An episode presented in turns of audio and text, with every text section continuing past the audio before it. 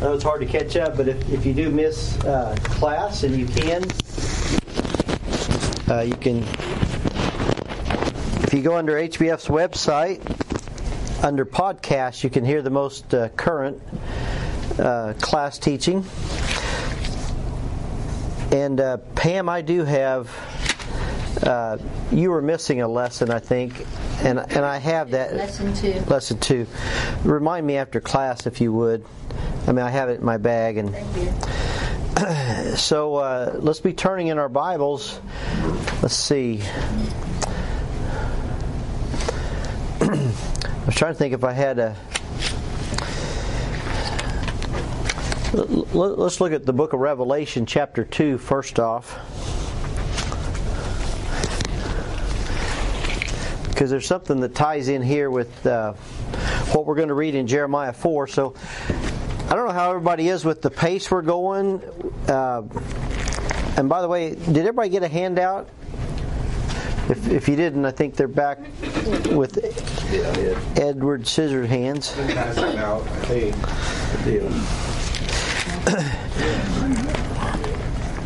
So uh, somebody read for us in Ephes- or I'm sorry, Revelation 2.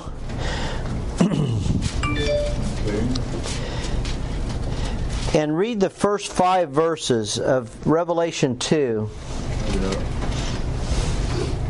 Unto the angel of the church of Ephesus write these things, saith he that holdeth the seven stars in his right hand, who walketh in the midst of the seven golden candlesticks.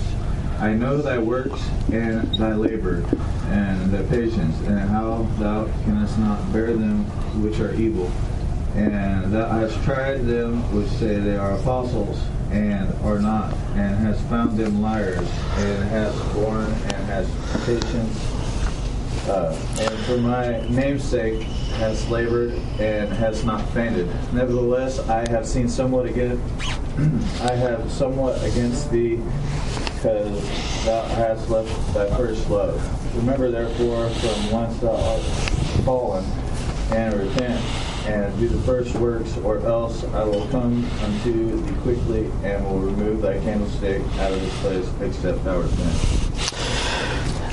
Okay, and uh, so uh, the Lord is commending this church at Ephesus. This is the first church He writes to here, and He knows He knows their works, and He commends them for doing these good things.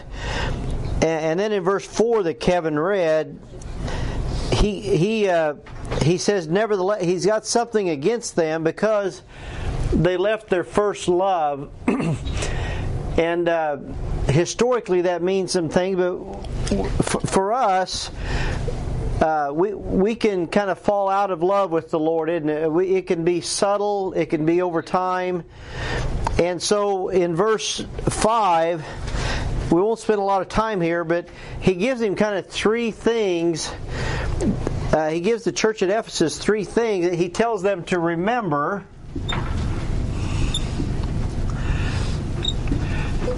he remember from where where you you know all of us need to be reminded of the gospel don't we? Just his death burial and resurrection the freshness of a, of a walk with the lord. Uh, and and so we don't want to ever get past that.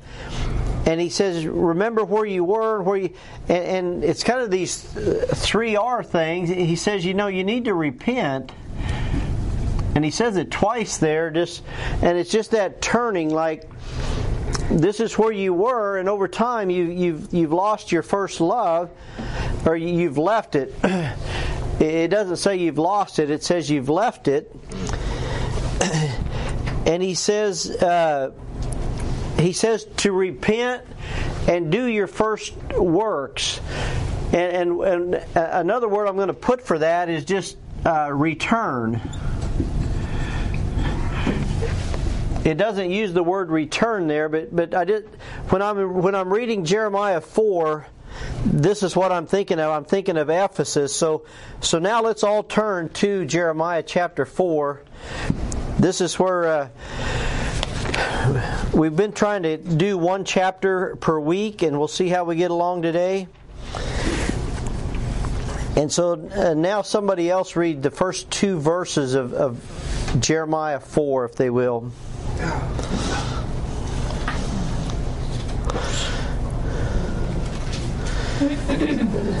Belinda, you got it? Jeremiah 4 1 and 2. Yeah. If thou wilt return, O Israel, said the Lord, return unto me. And if thou wilt put away thine abominations out of my sight, then shalt thou not repent. And thou shalt swear, The Lord did this in truth, in judgment, and in righteousness. And the nations shall bless themselves in him, and in him shall they glory. Thank you. and so I don't know if you, you can tell, but uh, we, we all know what a verse in the Bible is, but uh, uh, hopefully I'm saying this right, but a passage, we say a passage, and it's kind of from paragraph marker to paragraph marker. And so that that's what I had. I don't know if ever, does everybody have a paragraph marker at chapter uh, verse three in your Bible? No, Pam, you don't. I did not. Isaiah 45. Is that what you're talking about? No, no, just a paragraph marker. Uh, Mine doesn't have paragraph marker. yeah, some Bibles don't. Just, I think it's something like that. It's kind of a paragraph marker.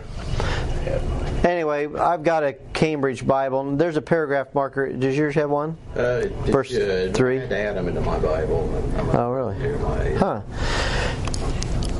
Okay. Well, uh, anyway, they, they the there may be a little different uh, markings in different Bibles, uh, but what you read was word for word, and so he's he's God is pleading with Israel, uh, if thou wilt return and. Uh, look, look, at chapter 3, and, I, am going to read this just uh, one page over, chapter 3, verse 1. At the end of verse 1 of chapter 3, does everybody see it says, Yet return again unto me, saith the Lord. Uh, so constantly the Lord is saying to return. Look, look at verse 12 of chapter 3. There it says, uh, Go and proclaim these words toward the north and say, Return, thou backsliding Israel. Look down at verse 22 of chapter 3. Return, ye, O backsliding children. So the Lord, and here in, in verse uh, 1 of chapter 4 that Belinda read, if thou will return. So God, uh, there's at least seven times here in the book of Jeremiah that God is saying, return, you know, repent, come back. Uh, I love you, I care about you, I'm your God, and uh, you're my people. Uh, but look at chapter 5, verse 3. 5 verse 3. O Lord, are not thine eyes upon the truth? Thou hast stricken them, but they have not grieved. Thou hast consumed them, but they have refused to receive correction. They have made their faces harder than a rock. They have refused to return. And so it's a choice, isn't it? Whether people will turn, whether God's people will uh, turn and return. I guess repent is to turn, and re- return is to come back, uh, come back again.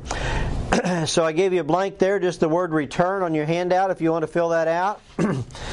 and God, God kind of makes a if-then statement. Uh, this resonates with Jim, I know. It's kind of some computer logic. Uh, he says, "If thou wilt return."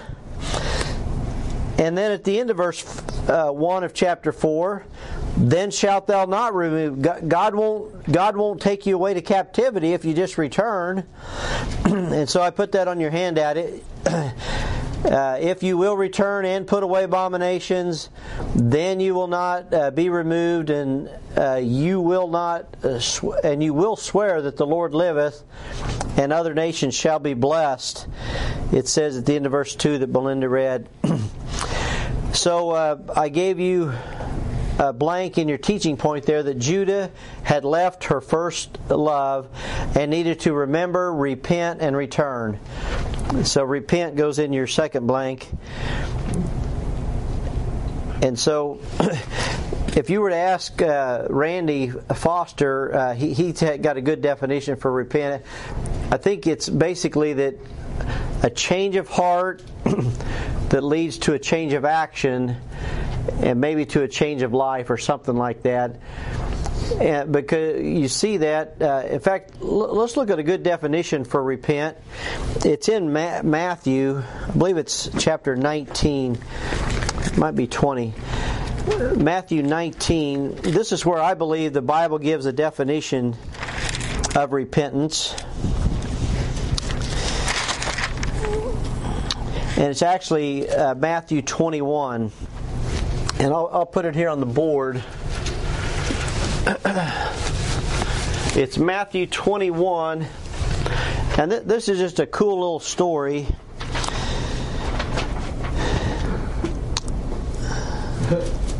Twenty-eight through thirty. Uh, Edward, do you have that? Matthew twenty-eight. I'm sorry, Matthew twenty-one. Twenty-eight to thirty. Matthew 21, Yep, twenty-eight through thirty. 28 through 30. You want me to read it? Please. 28 through 30. But what think ye? A certain man had two sons, and he came to the first and said, Son, go to work today in my vineyard. He answered and said, I will not. But afterward he repented and went. And he came to the second and said likewise. And he answered and said, I go, sir, and went not. Whither of them twain did the will of his father? How far was I supposed to go? Yeah, uh, you can finish that verse. They said unto him, The first. Jesus said unto them, Verily, verily, I say unto you, the publicans and the harlots go into the kingdom of God before you. So the father's will is that these two sons would go and work in his vineyard, right? That's what he wanted done. And and the first one says, uh, he said, "No, Dad, you know today's not a good time. I got I'm I'm online today. I need my screen time." but it says afterwards he repented and went. So, uh, you know, after time, he's like, man, my dad's been so good to me. I, need to forget what I had planned, and I just need to go do what my dad said, right? So that that's re- it was a change of heart that led to a change of action. He he he changed his mind and decided to do what. The, anyway, I just think that is a good definition of, of repentance. And the, and the other one said, "Yeah, Dad, I'll go," but he didn't go. So he he, he kind of repented the other way, didn't he? So I found a pretty good definition in the Bible of what? of repentance. What do you what do you have? Second Corinthians uh, seven, nine, and ten Yes, It says, "Can I read it?" sure. Now I rejoice not that you were made sorry, but that ye sorrowed to repentance. For you were made sorry after a godly, godly manner, that ye might receive damage by us and nothing. For godly sorrow worketh repentance to salvation, not to uh, not to be repented of, but the sorrow of the world worketh death. Yeah, yeah, that explains it pretty good. Those, That's like repenting after you get caught. yeah, the second kind. Repent, but nah. Did you really mean it? Yeah, the sorrow of the world worketh death. So they're just sorry they got caught, kind of. Yeah. That's good, Pam. All right, well let's let's go back to Jeremiah four. That's where we're studying, and we're hopefully learning some things about ourselves by looking at Judah. That that first section I, I labeled the, the father's nature towards Judah is he wants his people to return, but because they said no, uh, God God interacts with them as a judge, I believe. And uh, somebody read verse three if they would. Uh, Pa- Pam, do you have that? Yes. For thus saith the Lord to the men of Judah and Jerusalem Break up your fallow ground and sow not among thorns. What do you think of this uh, fallow ground here? What do you think that means? I'm thinking of parable, uh, parable of the sower. Hard, hard. Yes. Yeah, hard, hard. And I, so that that ground, that in fact, that's what I had you put in your blank was uh, hearts. And three three times in this chapter, I mean that that's what you know. I think it was David that says, you know, man looketh on the outward appearance, but God looketh upon the heart. Uh, maybe that was Samuel. Uh, but I put on your hand that the fallow ground represents uh, idle, idle ground. It's uncultivated, it's unproductive, and it's it's untilled ground. Would the opposite of that be hallowed ground? Yeah, yeah the opposite would be uh, fertile, uh, would be usable, maybe maybe hallowed ground. Uh, I didn't think about that. And what you said, Kevin, about the parable of the sower, uh, at the end of what Pam read, it says to sow not among thorns, and, and that, that I think is what made me think of the parable of the sower in Matthew 13. There's there's a verse there in Matthew 13 if you want to go there. Uh, Matthew 13, 22. And it says, He that received seed among the thorns is he that heareth the word, and the care of this world and the deceitfulness of riches choke the word, and it become unfruitful. So the, the Lord even tells Jeremiah, Don't even sow your seed with Judah because they're fallow ground. There's, uh, well, I think they do sow the seed of the fallow ground, but don't sow it among the thorns, there because it's going to be uh, unfruitful. And it's because they're caring about the world and the deceitful riches of the world. So anyway, I just think that was that's a cool verse. And uh, does somebody want to look up that Hosea reference? Because twice in the Bible, the, the Bible uses the, the phrase hallow, uh, fallow ground. Uh, do you have it, Jim? Yeah, I'm in Hosea 10 12. I like Hosea. Mexican probably. 10 12. Sow to yourselves in righteousness, reap in mercy, break up your fallow ground. For it is time to seek the Lord till he come and rain righteousness upon you. Yeah, so there's same thing. Break up your fallow ground. It's time to sow. What, what does it say? Sow righteousness. Time to sow righteousness. Yeah. And so, at a time where Judah, the Jews were in the land, they were in the promised land, they were where God wanted them to be, but their heart was far from Him.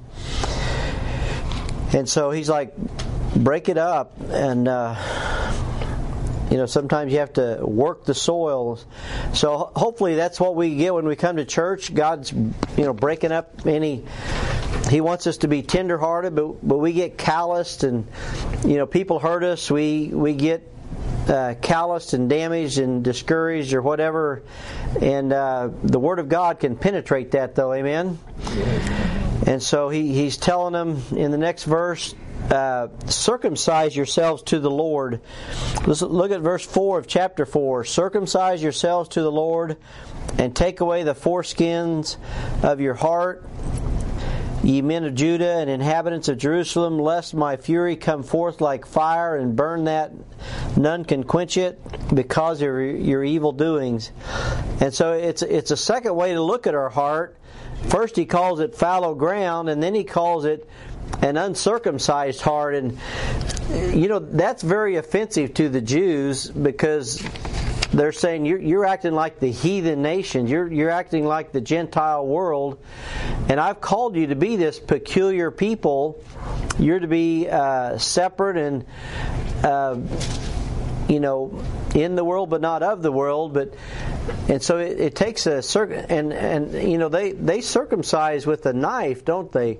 And it, it's just like the word of God is that sharp two-edged sword that can penetrate uh, the the the spirit from the and the soul and the joints and the marrow, and it's a discerner of the thoughts and intents of the heart.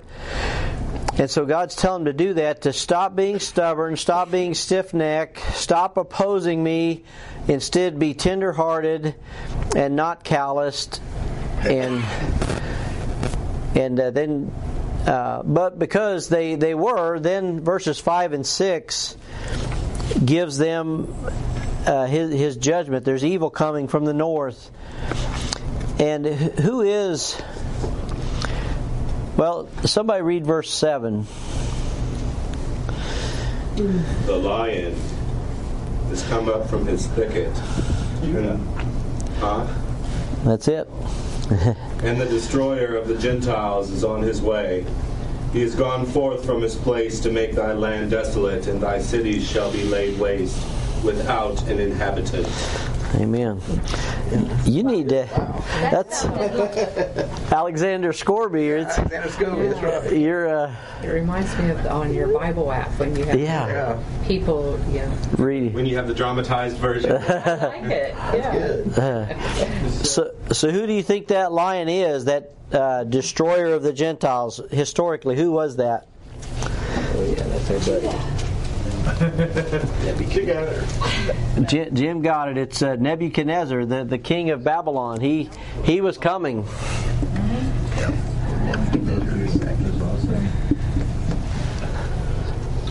Neva?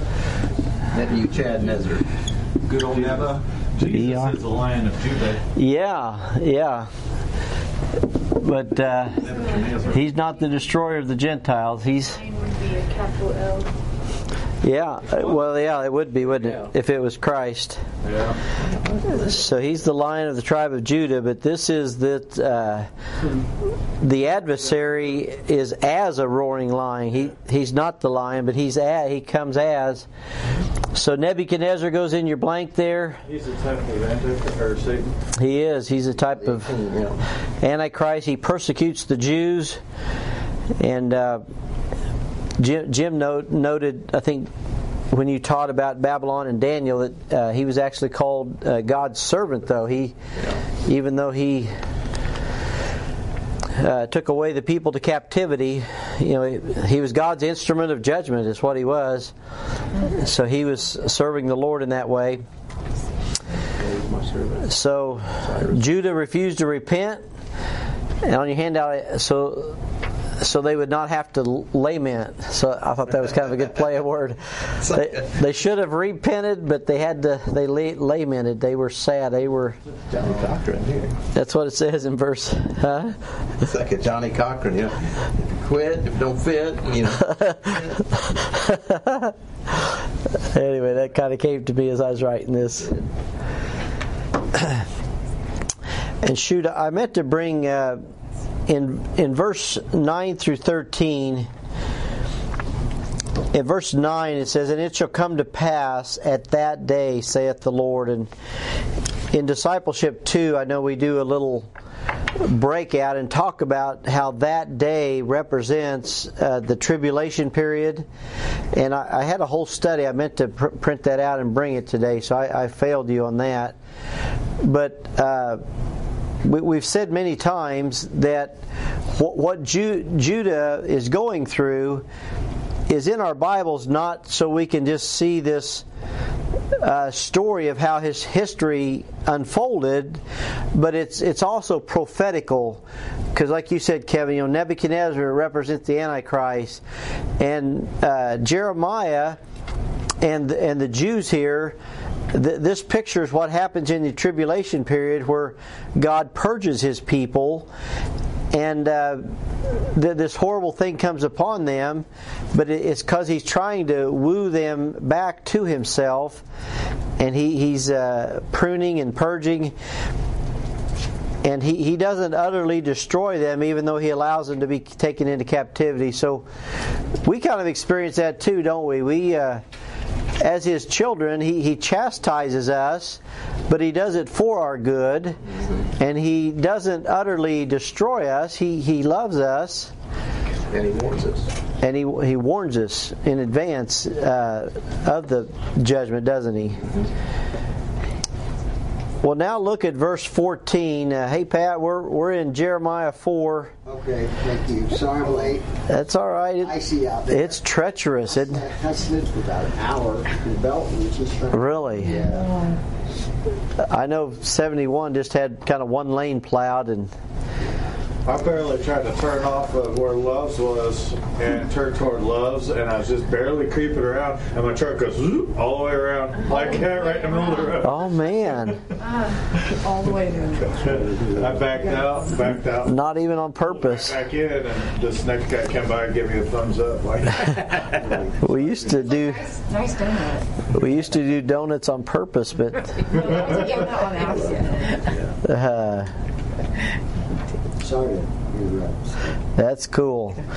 Uh, well, we were talking about God. God's talking about the fallow ground of their heart. He talked about the circumcision of their heart, and then look at verse fourteen. And uh, Pam uh, Anderson, do you have that one? Four fourteen. It says, O Jerusalem, wash thine heart from wickedness, that thou mayest be saved. How long shall thy vain thoughts lodge with thee? Right. So now he's telling them to wash thy heart. He's telling them to circumcise their heart, break up the fallow ground of your heart. Now wash thy heart. And uh, you know, in Proverbs it says that none of us can make ourselves clean. And I think I think this is maybe a little distinction between maybe the Old and New Testament because sanctification I preached about it here last month at the end of the month. And I heard you know God says to sanctify yourselves and then he says for I am the Lord that doth sanctify thee. So there, there's a sense that we need to sanctify and do right and follow him and and then he does kind of the passive part about and I think the balance for us is uh, being versus doing. I don't know if you ever thought of that, but because in our flesh we can't clean ourselves, but we can show up for church, we can read our Bibles, we can pray, we we have an active part in our sanctification, and through that. You know the Lord does sanctify us, and we, when we do believe the gospel, He does cleanse us. He does make us clean. And and uh, were you going to comment on that too, Kevin? yeah, it's because we we have the ability to wash our outside of our vessel, and he has the ability to wash the inside. Yes, that is, yeah. So there was that. Uh, don't know if that's Z or. So we're.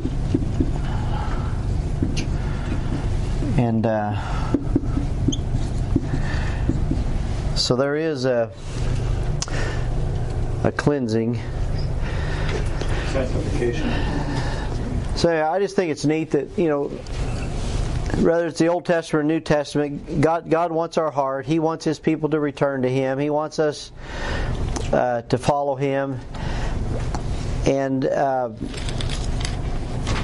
Babylon became God's instrument of chastisement for Judah's sin.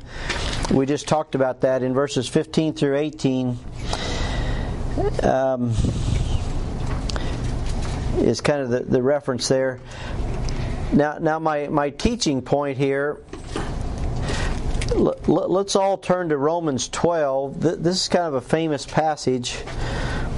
Look at Romans 12 with me. Can anybody quote verses 1 and 2 of Romans uh, Romans 12? You think you can? Yeah, well, I Oh wait, wait, no, I can I can do the second verse. I can't remember. Let's see. Well, say it nice and loud, Jim. Uh, Hey, wait, let us get there. Let me get there first. I want to let me put, get there too. put you on the spot. Now, I beseech you, brethren, by the mercies of God, that you present yourselves holy and acceptable unto the Lord. Your body's Body. a living sacrifice. Oh yeah, that's what that's what I'm saying. Keep going. Now keep going. Oh, now I'm off the I'm off the. Start again. I beseech you, brethren, by the mercies of God, that you present your bodies a living sacrifice unto the Lord, holy and acceptable. Well, this is your reasonable service. Uh, then it's about to transform, the tra- renewing of the mind, but I don't. Yeah, be not conformed. Yeah, be not conformed to this world, but be, be transformed, transformed by by the renewing of your mind. Yeah, that's about. I'm gonna be That's that's pretty close. Acceptable and perfect will of God. Yeah, it may prove what is that good and acceptable and perfect will of God. So, uh, what, what I had you put in your blank there was uh, like Judah, we need a spiritual brainwashing. You know, you think of somebody being brainwashed as being a bad thing, but our minds are, are dirty, they're unclean, and we all have impure thoughts. And so the Bible says right here uh, to be transformed by the renewing of your mind. And uh, if if we if we uh, were to look at the Greek word for transform, it's uh, metamorphosis. It's where we get the word metamorphosis. It's that that caterpillar changing into the beautiful butterfly. And so we all need to be transformed when we renew our mind, we wash our mind, we get a spiritual brainwashing of cleansing our thoughts, which uh, we're doing right now. And God is telling Judah to wash your heart, uh, repent, return unto me, circumcise, break up the fallow ground, get clean, follow me. And it's uh, it's like we all need that being slapped awake with the Word of God. Ow! Oh man. Thanks, thanks for doing that, Pat. Ed needed it. yeah. We do that again. Yeah. So, Gotcha. so that anyway. So because of their unwillingness to turn to Him, He brings about judgment on them. It's not. It's not a physical circumcision. No, no, it's a it's a spiritual circumcision of the heart. and so I think here in the last section of this chapter we see Jeremiah's nature towards Judah, his heart in verse 19. So we're back at Jeremiah 4:19. And look what he says there, my bowels, my bowels, I am pained at my very heart. My heart maketh a noise in me. I cannot hold my peace because thou hast heard, O my soul, the sound of the trumpet, the alarm of, of war. And so can you imagine uh, Jeremiah being, you know, of the promised people, the, the, the, the Jews, the Israelites, he's in Jerusalem, and God is saying that, you know, you're going to be taken away by this destroyer of the Gentiles, because Nebuchadnezzar had already was kind of the, the king of the known world. And, and, uh, Anyway, so Jeremiah is just pain and he's anguished in his bowels uh, and his soul for his people. And somebody read verse uh, 22 for us. For my people is foolish, they have not known me. They are sottish children, and they have none understanding. They are wise to do evil, but to do good they have no knowledge. Yeah, so so he mentions these six things here that Pat just read. My people are foolish. So these are the things that God is bringing judgment for, and this is these are the things that Jeremiah is heavy-hearted for. Do you ever feel like this about our country? My my people are foolish. They've not known me. They're, they're sottish. They have no understanding. They're wise to do evil. Isn't that the truth? And they have no knowledge to do good. And so uh, I, I'm grieved for our country, and I, I think think about things. I mean, I, I'm pretty good at compartmentalizing. I can kind of just focus on my job, or you know, my family, or you know, you know what what is going on in my life. But uh, when you step back and you look at our country, we are a foolish people. We are not. We don't know the Lord as as a country, as a nation.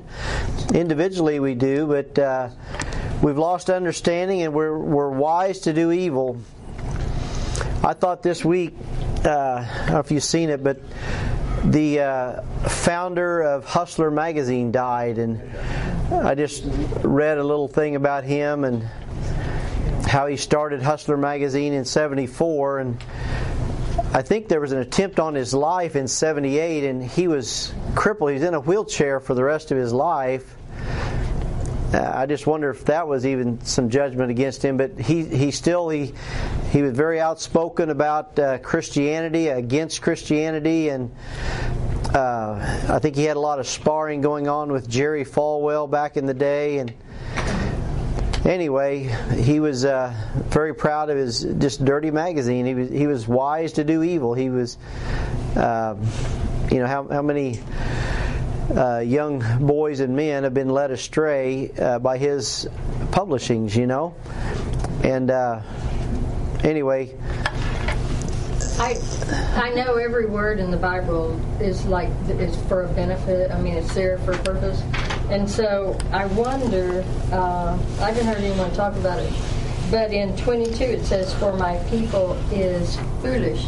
So people is Hmm. that's one thing. That's not my people are like in, you know over you know Yeah. here and there you have some people. But my people, we're his people, not just Jim and Yeah, we're all yeah. but we are all. My mm. people Yeah, is that's cool. people is well, that's good. Yeah, it, yeah. we all. That is good. Mm. Yeah. Huh. Make a note. Yeah. Yeah. Something to circle. That's why the King James. Yeah, it's a funny way to say it, but yeah, that's good. Yeah, Yeah, so it really doesn't. It doesn't. As far as English speaking, that's you know correct. Steve. You know, What's that? Yeah, you know, I just looked that up. Yeah, It's yeah. mentioned But my people Sodom. is That's the only singular. time I it's mean, mentioned in the Bible. Is. yeah. Yeah, that's And it means fool I or like that foolish. Dan. Fool is That's what I thought. I We'd never know that. Sodom, he staffed like one. Man, he was using some pretty harsh words there, wasn't he? yeah. Yeah. Uh, hey, uh, Ke- Kevin, can you look up a verse for me in Romans? Um, Romans 16. This is one that Pastor Brian mentioned some. It's uh, Romans 16, 19. Okay. You ready? Yeah. For your obedience is come abroad unto all men. I am glad, therefore, on your behalf, but yet I would have you wise unto that which is good and simple concerning evil. So, so God's will is that we be uh, wise concerning good, but simple concerning evil. And uh, when I when I listen to Brian pray, he prays that sometimes. Just Lord, you know, help us to be wise concerning good and, and, and simple. In other words, kind of ignorant of, of evil things. Um, anyway, that I thought that was a good uh, companion verse to verse 22 that Pam read. now, uh, in in verse 23, uh, the prophet goes prophetical. Proverbs, or I'm sorry, Jeremiah 4 verse 23. I beheld the earth, and lo, is without form and void, and the heavens, and they had no light. And, and so, so what I think here, it, I gave, I gave you a blank there. God's people compared to planet Earth in in fallen state. So, because that that's what Genesis one verse two. I- I put it on your handout there. And the earth was without form and void, and darkness was upon the face of the deep. And the Spirit of God moved upon the face of the waters. And that, that's very uh, similar to what Jeremiah says. He beheld the earth, and lo, it was without form and void. And that's what uh, Genesis 1 2 says the earth was without form and void. It's, it's exact same wording. And so th- that's how his people were at that point. They were fallen. They were uh, kind of aimless and empty, and uh, they we're to be conformed to the image of Jesus Christ, and, and the earth was without form. And so the Spirit of God uh, moved on the face of the water. And I'm going to talk about that here in just a minute. Uh, we've got time. I gave you a cross reference. Uh, Belinda, this may have been what you were talking about Isaiah 45 18. I put it on your handout. For thus saith the Lord that created the heavens, God Himself that formed the earth, God formed it, but then it became without form. And it says He established it, He created it not in vain or not void. There was a purpose for it. He formed it to be inhabited. I am the Lord and there is none else. And I'm going to end our day talking about that just a little bit. But uh, read verse 27. Somebody read uh, 427 here. For thus hath the Lord said, The whole land shall be desolate, yet will I not make a full end. Amen.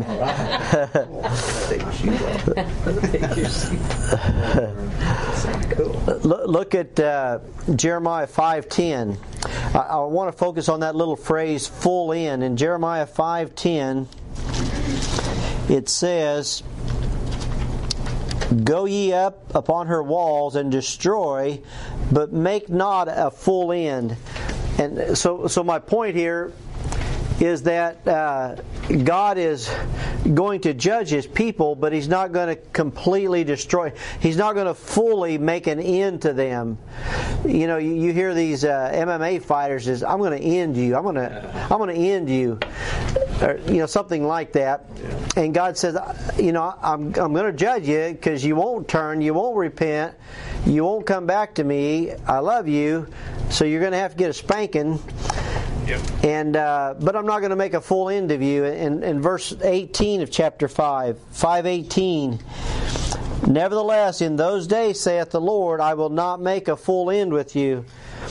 So several times here, and I gave you three or four other verses. Uh, look at that Leviticus one, Leviticus 26. I hope you don't mind uh, jumping around a little bit, but uh, Leviticus 26:44. Tad, I'm in Leviticus now. All right. Good job. 26 4. No, I mean Uh, 44.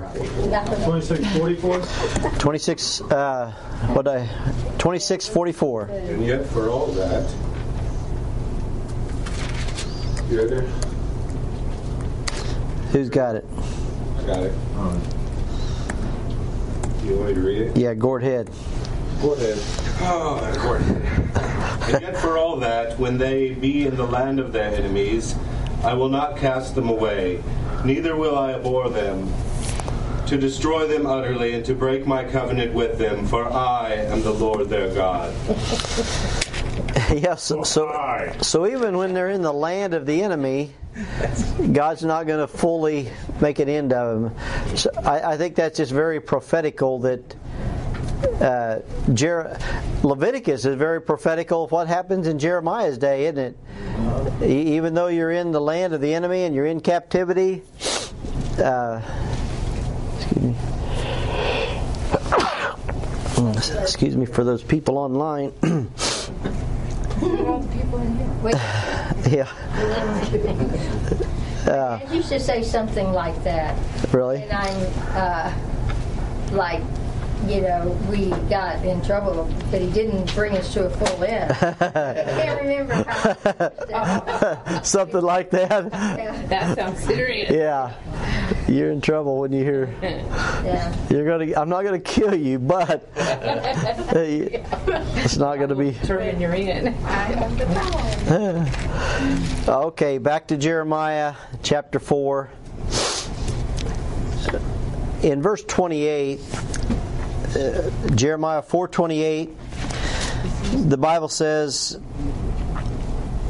"For this shall the earth mourn, and the heavens above be black, because I have spoken it."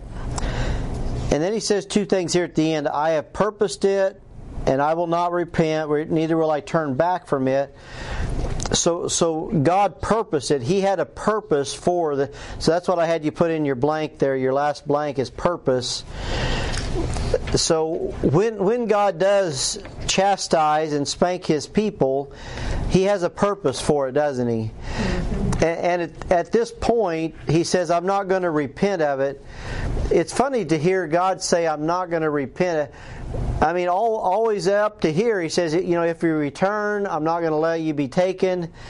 But since you said no, and let me just give this is a good counseling thing.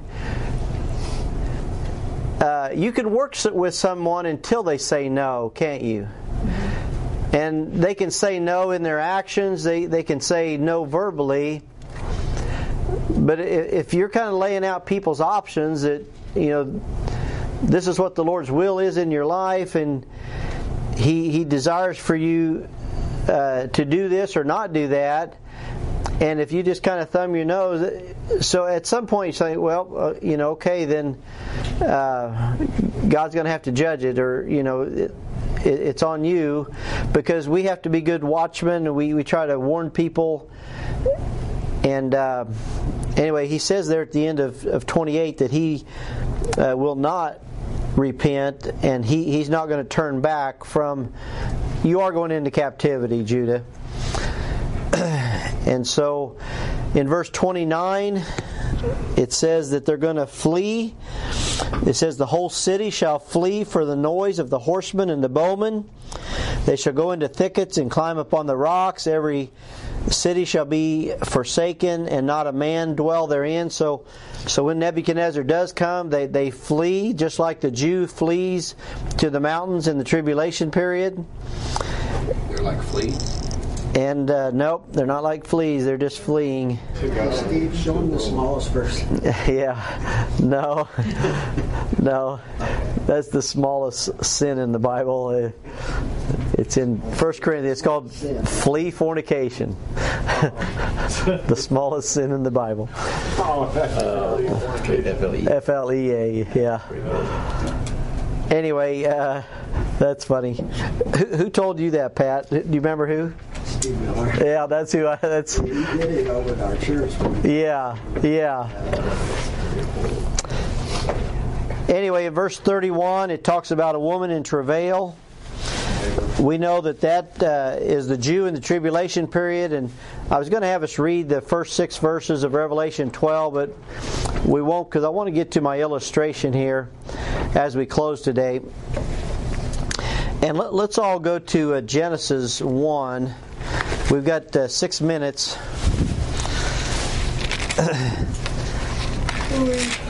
uh, Genesis 1. And hopefully, this will be a good illustration to end on.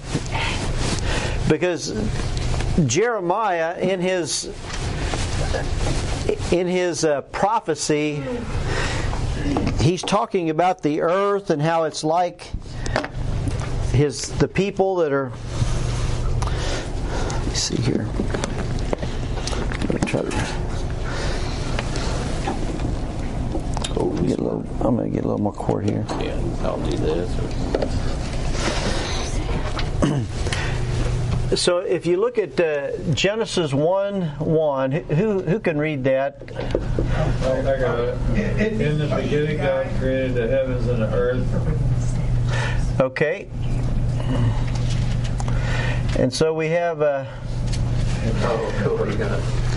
so we have in, in the beginning, God created the heaven and the earth. My bad. I said heavens. Sorry. Okay. No, there's only one heaven at this point. Y- yes, and uh, not three. There's three heavens. At least that we know of. Yeah. and so uh,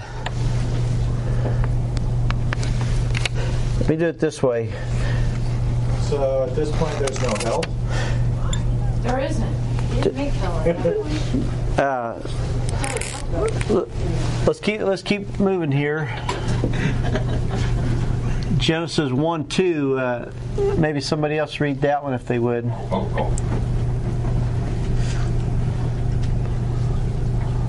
And the earth was without form and void.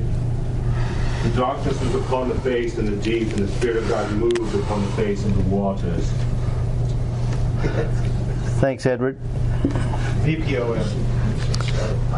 VPOS. Now, uh, we know that God is light, and in Him is no darkness at all. And so, uh, what what I liken this to uh, is you know when we're born.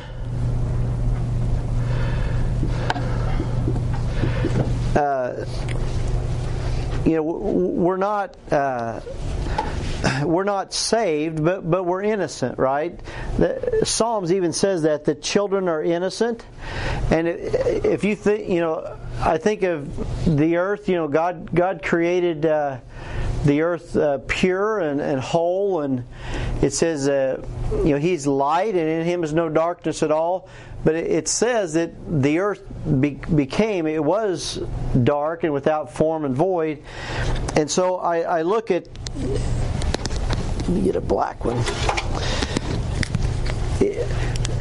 Uh, the the earth became uh, darkened, and uh, you, you, know, as you and I grow, and we. Uh,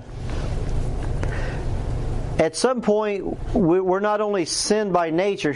I mean, uh, wherefore, as by one man uh, sin entered into the world, and death by sin, and so death passed upon all men, for that all have sinned. At, at some point, you and I are not only sinners by nature, but we're sinners by choice, and uh,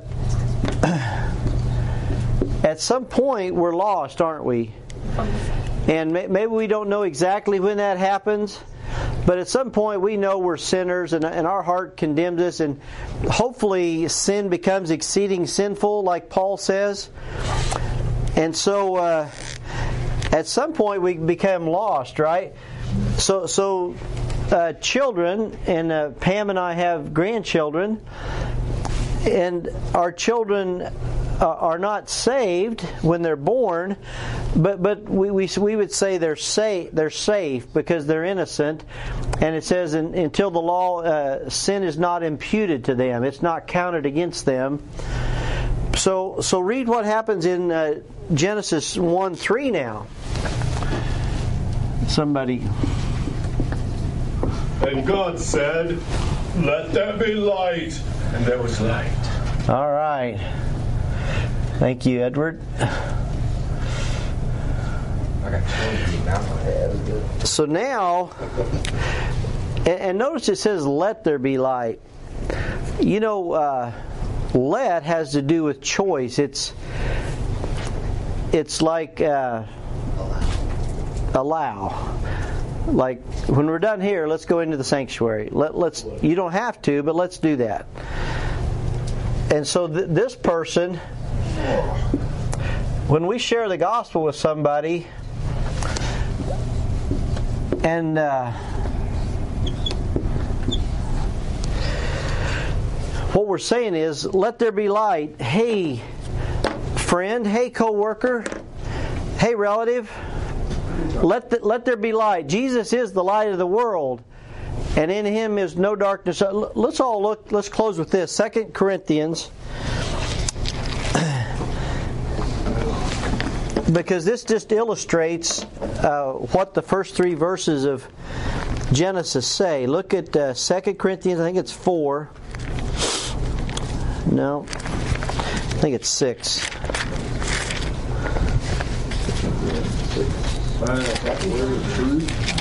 Hold on just a second. Let me find it. No, it's 2 Corinthians 4. Yeah. 2 Corinthians 4, verse 3. And we'll close here. It says, But if our gospel be hid, it is hid, hid to them that are lost. So, right now, the, the gospel is hid to them that are lost. The Spirit needs to move on the surface of the water, the face of the waters. Verse 4 in whom the God of this world hath blinded the minds of them which believe not, lest the light of the glorious gospel, who is the image of God, should shine unto them. For we preach not ourselves, but Christ Jesus the Lord, and ourselves your servants for Jesus' sake. Now look at verse 6. For God, who commanded the light to shine out of darkness, has shined in our hearts to give us the light of the knowledge of the glory of God in the face of Jesus Christ. So God is commanding, let the light shine, but it's people's choice whether they let it and they accept Christ, isn't it? Because it's hid to them that are lost. They're in darkness, and uh, the God of this world blinded them. And uh, so that was just kind of my last point that creation and recreation pictures the new birth. And anyway, I just like that. Those three verses fit with being born fresh, innocent, new, and then darkness falls on the face of the deep. The darkness, uh, you become without void and without uh, meaning. And uh, somebody shares with you the gospel, and you let the light come in, and it is good. Amen. I bet if we went through the rest of it, we'd see like fruits of the spirit. We could like. I bet. Yeah. Kind of walk through the rest of it. That is not bad. Well, brother, why don't you pray for us? You're fired up. pray for us. Father God, we just want to thank you so much for, first of all,